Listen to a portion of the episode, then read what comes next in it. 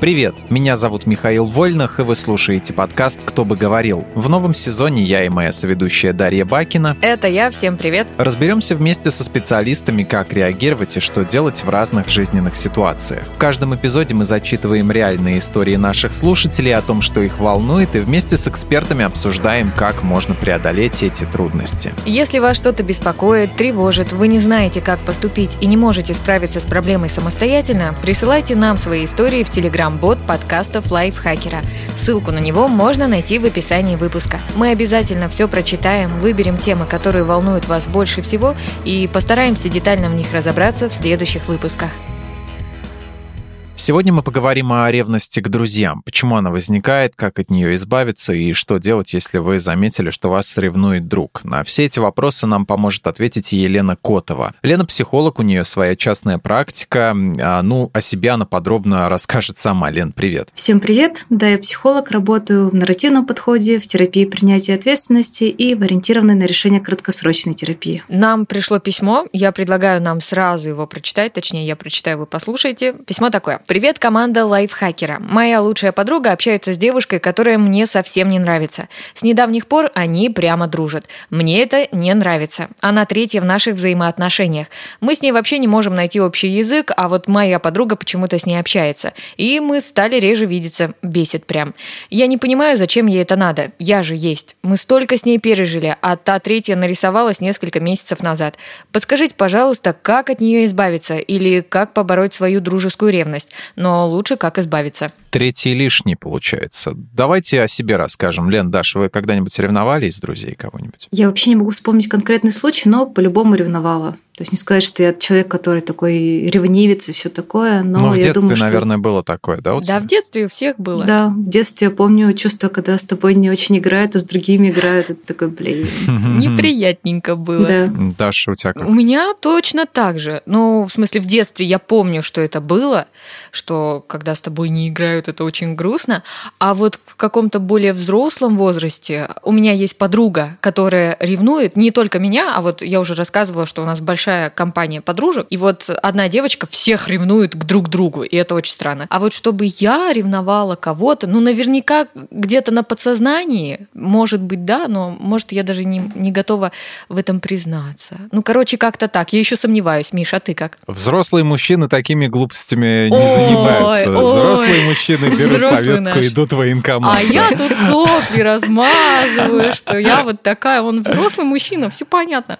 А, да нет, на самом деле было, было у меня такое. А у меня было такое в школе, и это было как-то, ну, так сказать, на подсознательном каком-то уровне. Как-то мы с э, пацаном пришли, значит, в нов, новенькие были в шестой класс, значит, в новую школу пришли, mm-hmm. вот, два новичка.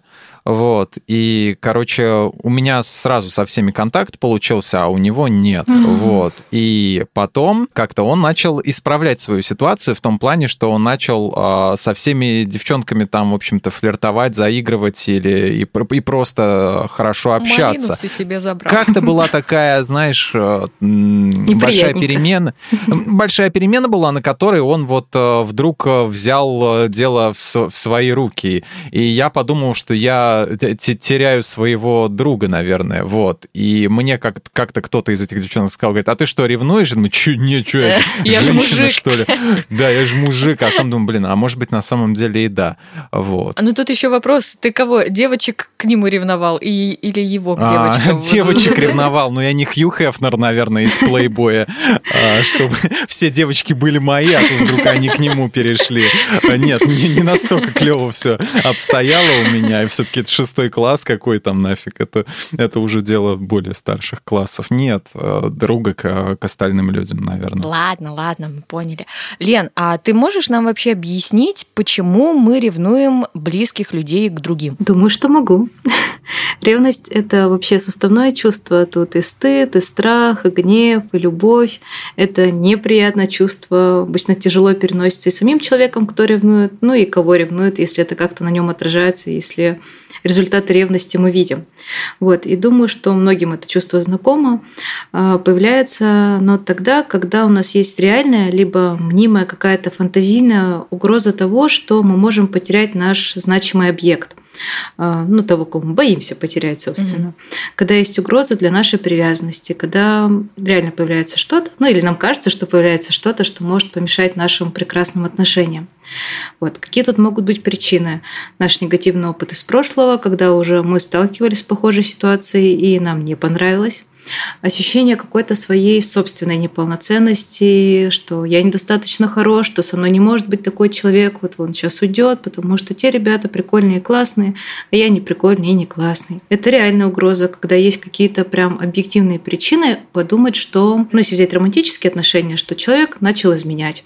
То есть, когда мы видим там какие-то сообщения в телефоне, человек стал где-то пропадать, и вот есть факты, и тут ревность совершенно закономерна, потому что ну, есть причина ревновать. Угу. Я вчера смотрел, кстати, «Беременную в 16». Я и... тоже посмотрела выпуск. да, все ну, смотрели. Ну, этим, Блин, я, я, с комен... Нет, я с комментариями смотрел от стримера. Я не знала, что вышло. Я тебе ссылку пришли потом. Следующий выпуск будет про «Беременную в 16». Фух. Чуть не вот это стыдоба, да? Коллективная.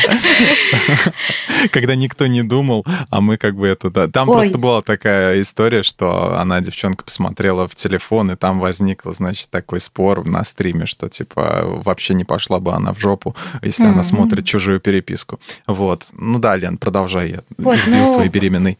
Да, вопросы про то, там, читать, не читать переписки, это там совершенно другая тема, но просто иногда мы видим факты и понимаем, что отношения поменялись, человек ведет себя по-другому, есть какие-то там а, штучки, за которые можем зацепиться, и мы понимаем, что это мы не надумали, это типа реально так, что наши договоренности нарушены, и нам походу изменяют. Вот. Еще что это может быть? Это могут быть собственные проекции. Наиболее, мне кажется, самый интересный компонент и причина, почему происходит ревность, это когда человек сам немножко кривит душой и, например, изменяет, нарушает договоренности, которые есть в отношениях, но при этом а, ему кажется, что его партнер изменяет, потому что он сам так делает, mm-hmm. он как бы проецирует на него свою историю.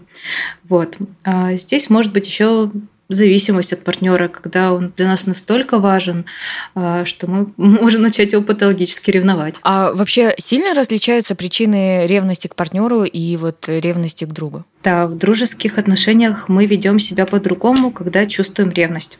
В партнерских отношениях э, мы часто можем предъявить, иногда даже предъявить это жестко. У нас там немножко другие договоренности. Mm-hmm. То есть, если это моногамные отношения, например. Если друзья выбрались на прогулку без нас, э, то нам может быть как бы обидно, но мы редко, когда прилетим на крыльях ревности и устраивать какой-то там разбор mm-hmm. полетов в плане того, что вы тут делаете, вы пьете латте без меня. Ну, типа, нет, такого обычно не происходит. Вот в романтических отношениях отношениях у нас немножко больше развязаны ручки, у нас даже другие договоренности. Опять же, есть это моногамные отношения, что мы типа мы вместе, мы пара, и только мы вместе.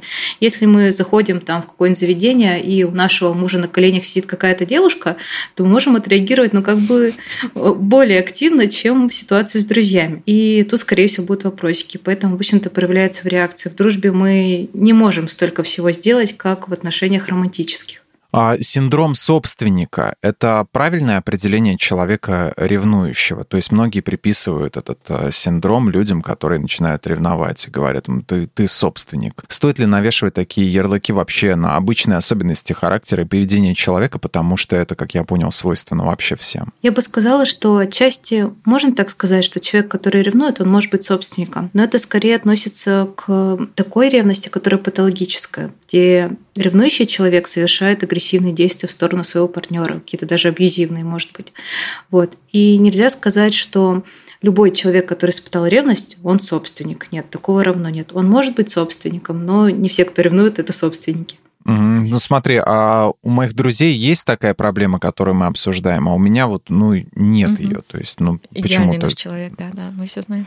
Ну, как-то нет, но она была в школе, а потом я, естественно, стал идеальным. Ну, а что ты хочешь? Ну да, с возрастом-то. Вот. Да, с возрастом-то я как хорошее вино стал вообще просто за миллион долларов. Но я просто не рассказываю им в таких случаях, а неприятно. Вот я знаю, короче говоря, чтобы объяснить вот это вот все, э, все сложное, что я пытаюсь сказать, как минимум два два моих друга, я знаю, что не, им не нравится один человек, с которым я общаюсь периодически. Mm-hmm. Ну, не то, что постоянно поддерживаю с ним связь. Я просто не рассказываю им об, об этом человеке, а человеку тому ему вообще пофигу. Вот. А, держать такой баланс и прятать товарищей, вот, которые могут подцапаться, но не в моем случае, или просто тихо ненавидеть друг друга. Это естественно или так быть не должно, и во всех а, проблемах лучше поставить точку. Собрать всех друг, чего я вообще в своем случае не представляю. Собрать всех вместе и сказать, вот Дружите. это понимаешь, вот, вот понимаете ли, вот. И это, и это мое все, это мой ультимат собрать, блин. В нашей жизни не так, сейчас слишком много собраний всяких, чтобы мы еще и с друзьями тут собирались, какие-то вопросы решали серьезным видом, типа, а вот он, давайте мы все будем дружить, детский сад какой-то. Но нужно ли так делать, как-то расставить акценты, или как-то нужно регулировать а, на другом уровне это все, на скрытом? Это как картинка, где одна собака держит фигурки собак. Да, да, да. Дружите. Вот, не сталкивать лбом людей, которые не очень дружат между собой, это нормально, если это не напряжно для самого человека, который этим всем занимается. То есть, если какого-то напряга видится там в двух компаниях, вообще ничего плохого нет. Так люди иногда, правда, имеют несколько там тусовочек, парочку, и разделяют, например, праздновать дня рождения в одно время с одними, там на следующий день с другими. И это типа окей. Если кто-то между собой не дружит, а тебе все нравится, то почему нет? Ты ничего криминального здесь не делаешь. Миша, все нормально, короче правильно делаешь. Я понял. Ну, хорошо, рабочая, я все правильно сделал. Да я знаю, да я да, просто убедиться в том, что я идеальный на 100%, да. Ну, спасибо, да, было полезно. А, а вот э, вопрос у автора письма нашего, конкретный. Мне, кстати, почему-то очень захотелось сказать авторки, у авторки. Обожаю феминитивы, на самом деле нет. Вопрос у авторки письма конкретный. А, Лен, как побороть свою дружескую ревность? Кажется, наша слушательница предпринимала попытки наладить связь. Пишет, что вообще не могут найти общий язык. Можно замечать чувство, называть это чувство, потому что иногда мы даже не понимаем, что ревнуем, и нами там, в эту секунду движет ревность. То, что сейчас у подруги авторки стало меньше времени, это нормально, ведь появился другой человек. То есть времени тупо меньше, при этом как бы понятно, что это время надо как-то растянуть уже на как минимум отношения с этой подругой и с другой подругой. И встречи не такие частые, но, может быть, они все так же хороши, например. У них остался какой-то там коннект, связь и какая-то вот такая история. То есть взглянуть на сухие факты. Отношения действительно, правда, испортились. Mm-hmm. То есть мы стали не только реже видеться, но хуже, качество хуже. Там подруга мне не отвечает на, не знаю, сообщения, не разговаривает со мной по телефонам. То есть если какие-то сухие факты того, что наши отношения ухудшаются.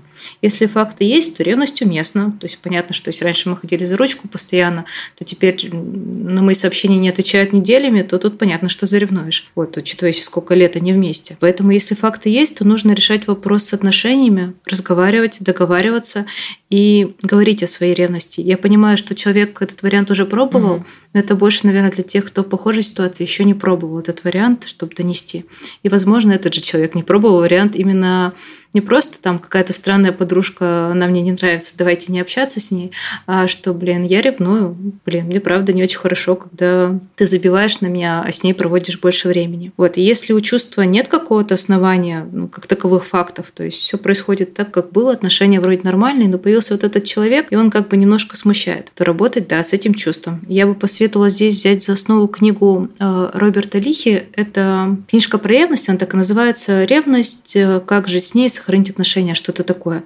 Вот, она легко гуглится. Потому что нет какой-то конкретной схемы, как разобраться с ревностью, потому что у каждой ревности свои причины. Ну, кажется, у нашей слушательницы, которая письмо прислала, она либо испробовала все, либо там все настолько серьезно, потому что, я напомню, она написала, как избавиться.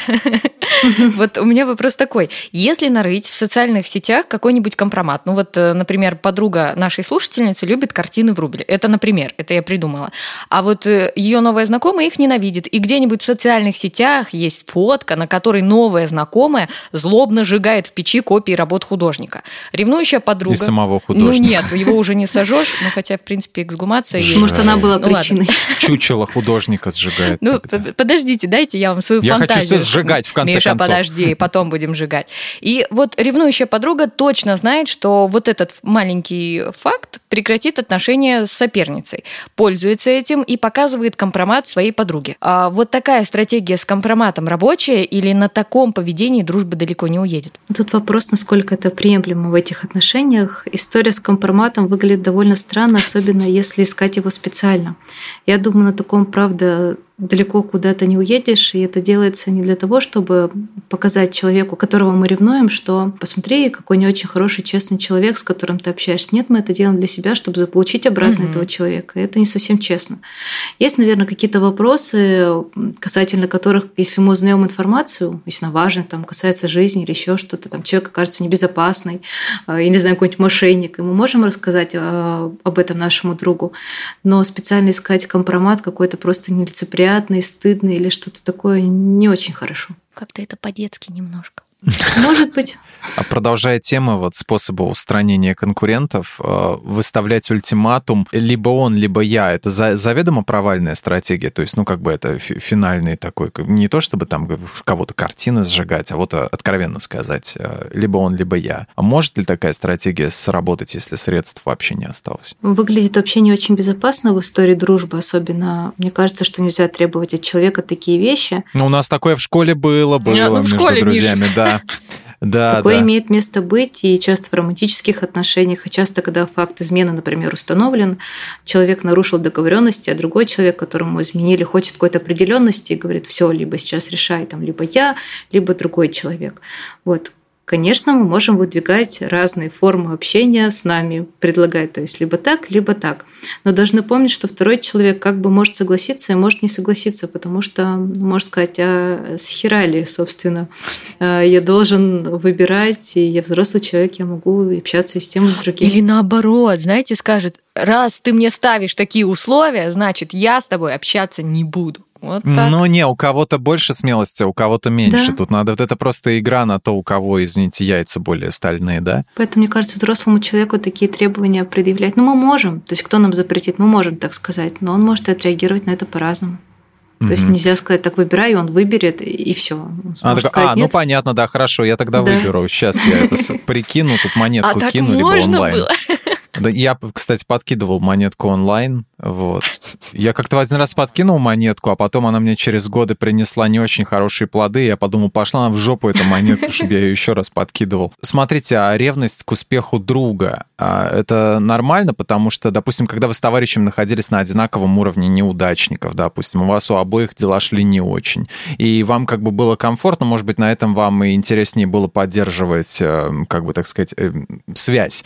А, ну, типа, у меня хреново, у него хреново, и тут один из вас либо выигрывает в лотерею, либо поступает в Гарвард, либо в Хогвартс, либо его назначают премьер-министром Франции. А второму вот тут начинает припекать. А, бывает такое, что вот кто-то делится своим успехом, да, а друг... Э, кто-то уехал в Казахстан. Ну, да, ну, как какие-то, да, там бывают изменения. Он а, просто, ему сообщают это, он, друг его, вместо того, чтобы порадоваться, он просто берет паузу. В эту паузу он кричит там, как ты мог мог? Мы были с тобой. Два лузера, не разлей, блин, вода. А тут ты взял и... Вот. И потом ему начинает сквозь зубы писать, ну, поздравляю. Вот. Это зависть или это ревность к успеху? Как это классифицировать? Вообще, эта история, ну, нормально или нет, это нормально. И это больше похоже на зависть, э, потому что ревность и зависть, они близко как бы друг к другу, но немножко разные. И разница заключается в том, что ревнивец обычно ревнует то, что уже есть у него. Угу. То есть то, чем он обладает, ну или, по крайней мере, думает, что обладает. Угу.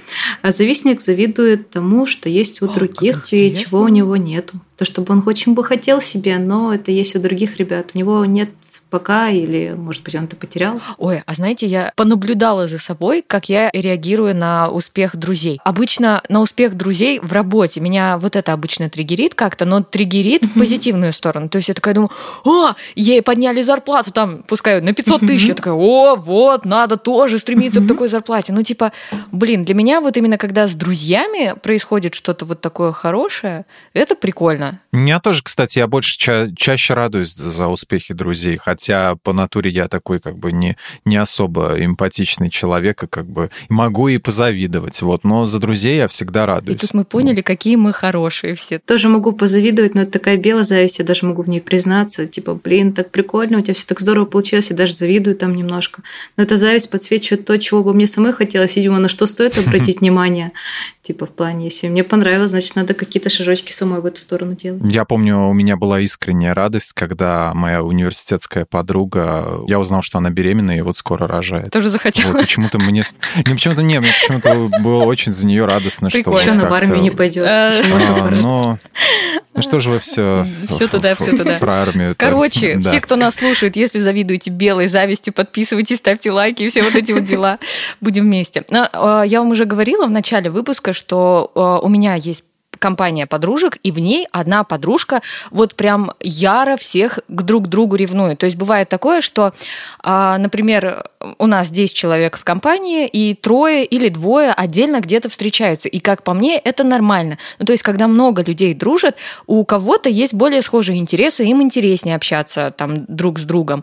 Но бывает такое, что вот, например, трое встретились, сфоткались, опубликовали фотографию в социальных сетях, эта самая подружка увидела, и все, начинается разнос, вы встречаетесь без меня, как так можно? И вот как успокоить друга и показать, что к нему отношение не поменялось, что просто хочется разнообразия в общении, и это не значит, что именно с ним что-то не так. Просто тебе вот сегодня захотелось с другим другом пообщаться. Да, это захотелось, это может быть история даже просто, не знаю, встретились, или человек был рядом, или какая-то вот такая история. У меня тоже была такая подруга, ее тоже очень обижало то, что люди виделись, например, где-то без нее. И тут как бы такая ситуация. То есть твоя подруга классная, ее все любят, с ней хорошо общаются, это факт. То есть нет такого, что такие фу, Нет, нет, придёт нет, там, не знаю, не общались. Марина, и мы типа должны избежать этого, не укладывать фотки. Нет, она прям Вот. крутая. Ну просто вот бывает такое, что хочется с другими увидеться. Да, то есть что можно сделать? Донести до человека словами.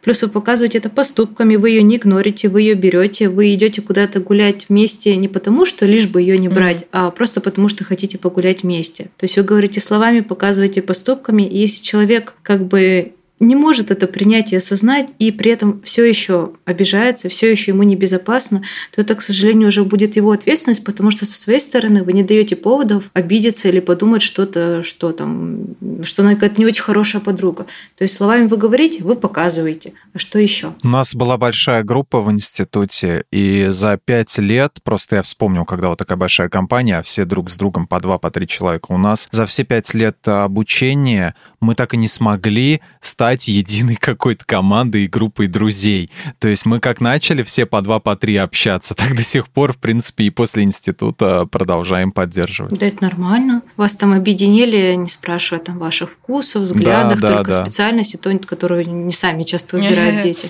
И нормально, Да. что люди разделяются. Химии не было никакой вообще между нами. Я пытался искренне как-то влиться, попытаться как-то адаптироваться под них. Как сейчас помню, одна какая-то шутка, молчание после моей шутки секунд на 5-10. А, Ладно. Я вспомнила позорную историю своей подруги. Я Своей думаю, что подруги? я могу ее рассказать. Да, э, я думаю, что она порадуется. Я училась в двух вузах, которые прям вузы-вузы, не просто всякие места. Вот. И да, во всех вузах, в принципе, была такая история, что я общалась с какими-то кучками, и понятно, что, скорее всего, все прям таким тусовым драйвом мы не будем веселиться всей группой. Вот. Во втором вузе а, я подружилась очень хорошо с одной девочкой. Мы сидели вместе, и был какой-то момент, когда, ну вот, мы только начинаем общаться. Мгм. То есть только-только узнавать друг друга, только-только заприметили друг друга. Я сижу, что-то с ней разговариваю, спрашиваю у нее, и смотрю, что она очень напряженная такая, и не понимаю, в чем дело. Какое-то время прошло, она что-то ушла, вернулась, и спустя какое-то очень долгое время я узнаю, что в этот момент у нее порвались штаны. А, И она все это время сидела напряженная, потому что они лопнули на жопе. И тут пришла какая-то девочка, чтобы знакомиться и общаться. И как бы эта ситуация такая себе. У нее не было выбора, Лен, ей пришлось, пришлось с тобой общаться. Типа, ну не уйдешь, надо тут сидеть. А Типа. уходила она как? Уходила красиво, как в песне «Звери». Какой-то штучкой прикрывалась, я не помню, потому что для меня это была загадка. Когда она мне это рассказала, я такая, блин, я даже не заметила, что там что-то треснуло или что-то пошло куда-то не Ну, туда. Поэтому рюкзак надо до жопы носить. Да. Самое интересное, что у меня тоже была история, когда а, лопнули джинсы. Но о ней я как-нибудь потом расскажу. А пока я спрошу Лену кое о чем о другом. А, немного не, не то, что не по теме, это про ревность, но про ревность не друзей, а человеческих, а друзей наших меньше животных. А у меня была такая история, за которую мне нереально стыдно. Я очень сильно ревновала кота точнее не кота к маме, к маме, а маму к коту. Штука в том, что она с ним так тискалась, как с маленьким ребенком. Я думала, эй, женщина, может лучше со мной провести время, потискать меня. И вот со временем я пришла к выводу, что, возможно, я проявляла недостаточно любви по отношению к маме, э, возможно, ей этого не хватало, а когда кот появился, а кот да, он за ней бегал, там она самая лучшая, он с работы встречал ее и все вот, это вот. Да, и вот а, скажи, Лен, пожалуйста, ревновать к животным это нормально вообще? Кот, который смог, видимо который появился в ваших отношениях, вообще нормально, потому что мы часто приписываем животным человеческие качества и поступки, когда думаем, что животное на нас обиделось, например, или что животное что-то сделало специально. Естественно, оно не делает это специально. И когда, наверное, животное выбирает, на чьи коленочки залезть, то это не самый козырный чувак в компании, это скорее, наверное, Тот, кто там, кормит. приятный, безопасный, теплый, кто кормит, кто просто, ну, не знаю, пахнет другим котом. Вот. И тут не равно, что ко мне животное не пришло, потому что меня не любят. Мы их очеловечиваем, но у них, к сожалению, немножко не такое мышление. Вот. И с животными у меня в семье частые вопросики к своим животным, потому что я воспитала щенка как э, мать-одиночка, она типа любит моих моего мужа. И это просто совершенно отвратительно, потому что, ну, когда мы ее взяли, муж заболел, и он лег в больницу на операцию на долгое время. Я, получается, была щенком, который шесть раз на улицу писать выходит, и вот это вот все просто с пеленками, со всем остальным, с кормлением, со скулением ночами. Я, типа, реально держалась. А она радовалась только, когда, типа, приходит мужик, дает вкусняшку, потом мы идем немножко гуляем. А эта женщина та, которая, да, типа, учит чему-то, что-то запрещает, говорит, писить на улице, типа, что за отстой. Вот. И она в итоге очень сильно любит мужа настолько, что когда я вернулась из отпуска и забирала ее, она немножко подпрыгнула и такая, типа, ну ладно, пошли, а типа, а будет тот мужик, которого я люблю. Зашли домой, она смотрит, типа, ищет его, его нет, такая, типа, понятно, и пошла легла к себе. О. И как бы, да, с одной стороны, это обидно, потому что я много усилий вложила, когда она была щеночком, с другой стороны, ну, она просто любит больше мужчин, она даже к незнакомым мужчинам очень хорошо ластится. А я, типа, ну, просто декорация, которая выдает корм, когда другого человека нет. Как это грустно, Лена. Да. Декорация, Моя собака меня не любит. Эх, вот ведь дожиться до, до такого, чтобы, чтобы потом быть просто декорацией. Да, просто заводишь собаку, этим. потому что они, типа, безусловно, любят. Там даешь ей вонючий носок, она такая, ура, спасибо, вонючий носок. Типа, это не котики, собаки же нас любят.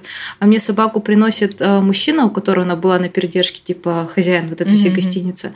Она немножко подпрыгнула, он такой, ой, вижу, ваша, ваша. А я такая, блин, нет, она просто чуть порадовалась и все. И не хотела уходить домой домой с улицы, потому что она смотрела вслед этому мужику, а я стою ее дергаю, типа, пойдем, мне уже неловко, типа, ты же моя собака, пойдем, прекрати так скулить, скучать, типа, он просто мужик, у которого ты пожила немножко. Я просто вижу эту картину. Лена держит собаку, ты же моя. Она ко мне не подходит в плане, типа, я зову, типа, цок-цоку, обычно говорю так, ага, типа, пойдем. Она не реагирует, смотрит на него и такая, типа, просто прощаюсь. Хороший был мужик, жалко, типа, не пойдешь с нами, ну ладно. Ой. Потом зашла в лифт совершенно с траурным лицом просто. Такая, ну, поехали, типа, Хотел ладно. бы я на это посмотреть. Да, это а... было обидно. Ну, вот смежный вопрос у меня, раз уж мы про детские времена заговорили, что делать, когда дети ревнуют братьев и сестер э, к родителям? В особенности, когда в семье вот появляется новый маленький человек, вот как вести себя ребенку э, и его родителям? Этот вопрос нам еще и как бы показывает, что ревность это чувство, которое нам знакомо с самого детства. Да, Может быть, да. в детстве мы не понимали, что это ревность, но оно было очень неприятненько и непонятно. Когда человечки еще маленькие, им довольно сложно отрефлексировать такое чувство, как ревность. Ну, им обычно просто неприятно, и как-то неловко и стыдно, может быть, это не очень хорошо. Дети могут соперничать за внимание родителя, учителя, э, там, не знаю, других детей тоже.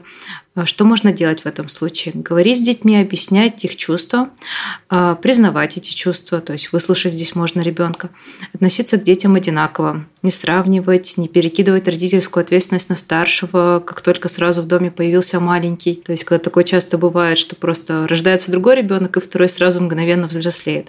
Нет, типа так не надо. Любить, говорить о любви, транслировать эту любовь. В общем, основная такая история постараться давать внимание одинаково и никого не выделять в этом всем. Я помню очень хорошо, когда я училась в школе, я не помню, какой это класс был, а моей подруге, однокласснице, будем так ее называть, ей было лет 12, ну, соответственно, мне тоже. И у нее должен был родиться братик. И я помню, как она нам всем говорила, как она ненавидит этого маленького mm-hmm. человека, что он придет в их семью, разрушит ее. И вот прям, знаете... И уговаривала маму аборт сделать, Ну, вот да? этого я не знаю, потому что мы в школе были, Миш. Об этом она маме дома, наверное, говорила, если говорила.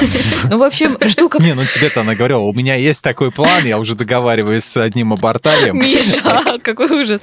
Нет, такого не было. Но я просто помню ненависть в ее глазах. Мне тогда реально было страшно. Но потом родился братик у нее, и она в нем... Все стало еще хуже. Нет, она в нем души не чает. Ну, то есть, это так странно. Наверное, родители должны как-то правильно подготавливать именно старшего ребенка к появлению младшего, потому что, блин, ну это стресс большой, когда ты... Все игрушки из его комнаты уносить, объяснять ему, что он уже взрослый, искать ему вакансии, короче, газеты раздавать. Ужас. Все, поиграли, уходи. Да, все, игры закончились. Вот, и как бы дети же по-разному реагируют. То есть есть дети, которые очень ждут э, там своего братика или сестричку, прям такие, о, хоть бы он был. Но я помню себя в детстве, я была благодарна, что единственный ребенок в семье. Просто думаю, господи, это такое благо быть одной. Не надо ни с кем ничем не делиться, не решать какие-то вопросики. И я, в принципе, тоже не очень хотела брата или сестру. Мне казалось, что это, блин, как неинтересно, господи. Мне мама всегда историю рассказывает. Когда ты должна была родиться, твой брат подходил, гладил мне животик, это мама якобы моя рассказывает, и говорит, когда Дашенька будет, когда она уже появится. И я такая думаю, о, какой у меня милый брат. Но мы с ним потом дрались, но сейчас все хорошо. Естественно, все, все прошло, когда ты родилась. Нет, ну потом мы дрались, а сейчас все хорошо, у меня классный брат. Ну, сейчас вам да, сложно драться в разных странах. Чаще, чаще в Mortal Kombat, конечно. Он там, наверное, говорил, скорее бы Дашенька родилась, мы подрались. Ну да, не, ну а почему? Ну так это же, ну это же развлечение. Спаринг партнер нужен.